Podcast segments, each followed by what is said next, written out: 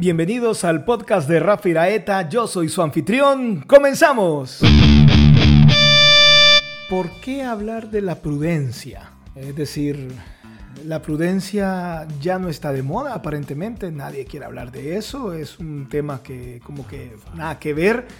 ¿Y cómo define la prudencia el diccionario? Según el diccionario, eh, lo define como la capacidad de pensar ante ciertos acontecimientos o actividades sobre los riesgos posibles que estos conllevan y adecuar o modificar la conducta para no recibir o producir prejuicios innecesarios.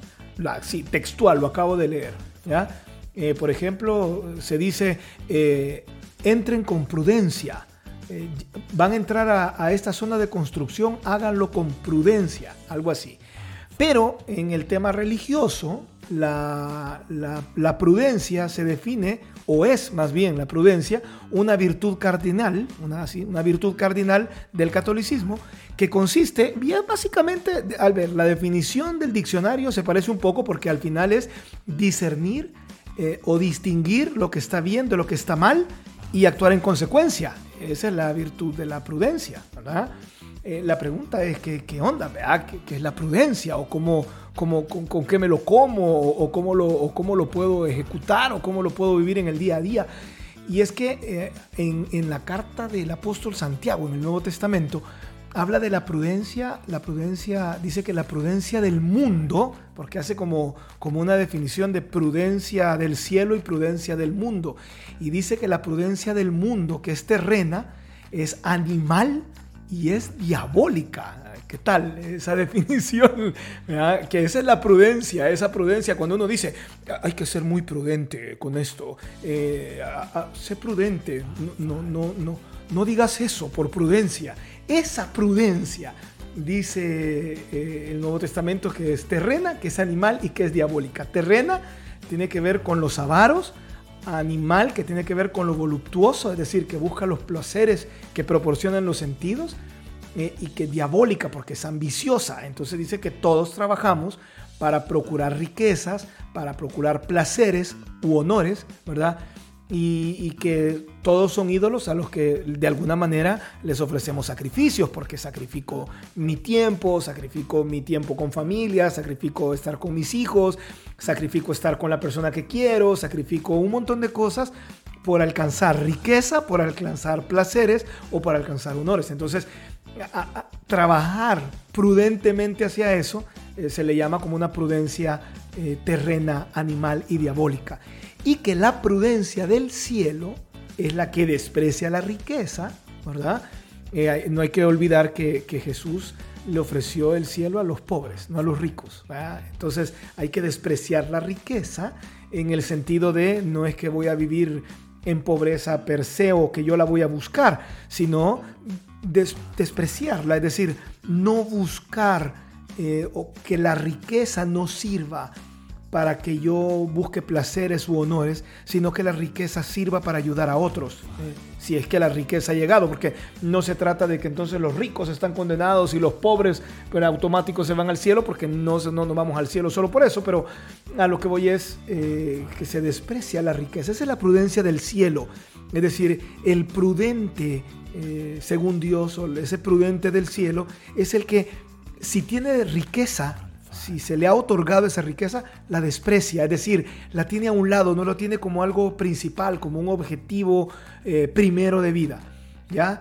Eh, se priva de los placeres de este mundo para gozar de las delicias eternas en el cielo. Miren qué interesante, ¿ya? Entonces es, la, es, es como el antónimo, ¿ya? El otro era terreno porque era avaro, buscaba riqueza, este no, si la tiene la hago a un lado, la desprecio, no es lo más importante. Eh, me privo de placeres de este mundo porque estoy buscando buscar las delicias eternas en el cielo. Entonces me privo de los placeres, tanto de los, bueno, de los ilícitos obviamente, y de los que me son lícitos también por control. Y la otra es que no tiene en cuenta la estima de los hombres, Así como en la otra se trabaja, es diabólica porque es ambiciosa y busca el honor, en la prudencia del cielo no se tiene en cuenta la estima de los hombres porque le basta la estima de Dios y actúa en consecuencia. Por lo tanto, actúa para agradar a Dios y no actúa para estar agradando a los hombres. No le importa. Si los hombres son agradados, qué bueno. Y si no son agradados, qué mal, pero busca agradar a Dios. Entonces, desprecia eh, todo lo de este mundo para alcanzar el cielo. Entonces, y, y saben, lo que pasa es que la sabiduría del mundo, que pienso yo, no, nos hace olvidar el cielo, eh, para, porque nos hace pensar más en las cosas de la tierra. Y, y si ustedes se dan cuenta, así nos han como enseñado, ¿no? Hay que ser prudentes porque hay que buscar eh, ascender, tener honores, eh, asegurar la vida, eh, asegurar ingresos. Eh, entonces, claro, la sabiduría del mundo te hace olvidar el cielo porque hay que pensar en las cosas de la tierra. Y, y para ser concretos, en la verdadera prudencia lo que debemos de pensar es en el fin que debemos alcanzar. Y el fin, creo yo, para el cual estamos aquí en la tierra es el, el, el único fin, el único que vale es ir al cielo. ¿Ya? Ese es el gran negocio. Y si logro, si lo logro al final voy a ser feliz. Y si fracaso por mucho que hice y traté y me, me, me forcé, lo perdí todo, ¿ya? Y entonces esa es la pregunta que uno tiene que hacerse claramente. ¿Qué medidas estoy tomando para ir al cielo? ¿Ya? Eh, debo eh, proponerme este fin en todas mis acciones, ¿ya? Eh, y observar si todas mis acciones me están conduciendo al cielo. Si ese es el fin último de la vida, si ese es el gran negocio, si ese es el gran objetivo, entonces eso es lo que debo de pensar. Eso es lo que creo. Eh, una sola cosa es la necesaria, no otra, ¿ya? Eh, por lo tanto, hay que ser prudentes según el cielo, ¿no? Esa prudencia del cielo. Eh, eso, eso es lo que eh, quería compartir este día con todos.